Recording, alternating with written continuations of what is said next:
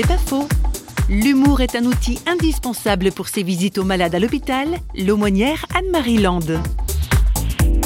J'aime bien voir euh, le drôle de certaines situations, euh, même dramatiques.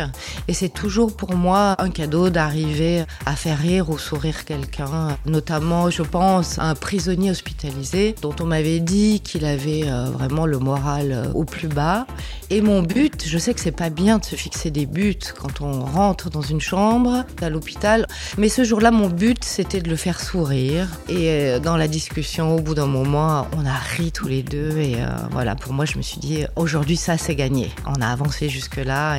Et, souvent, après, ça ouvre les portes à la discussion. Euh, on est unis euh, dans un rire. Et donc, voilà, un petit trait d'union pour la suite, ce qui va se dire après. C'est pas faux, vous a été proposé par Parole.fm.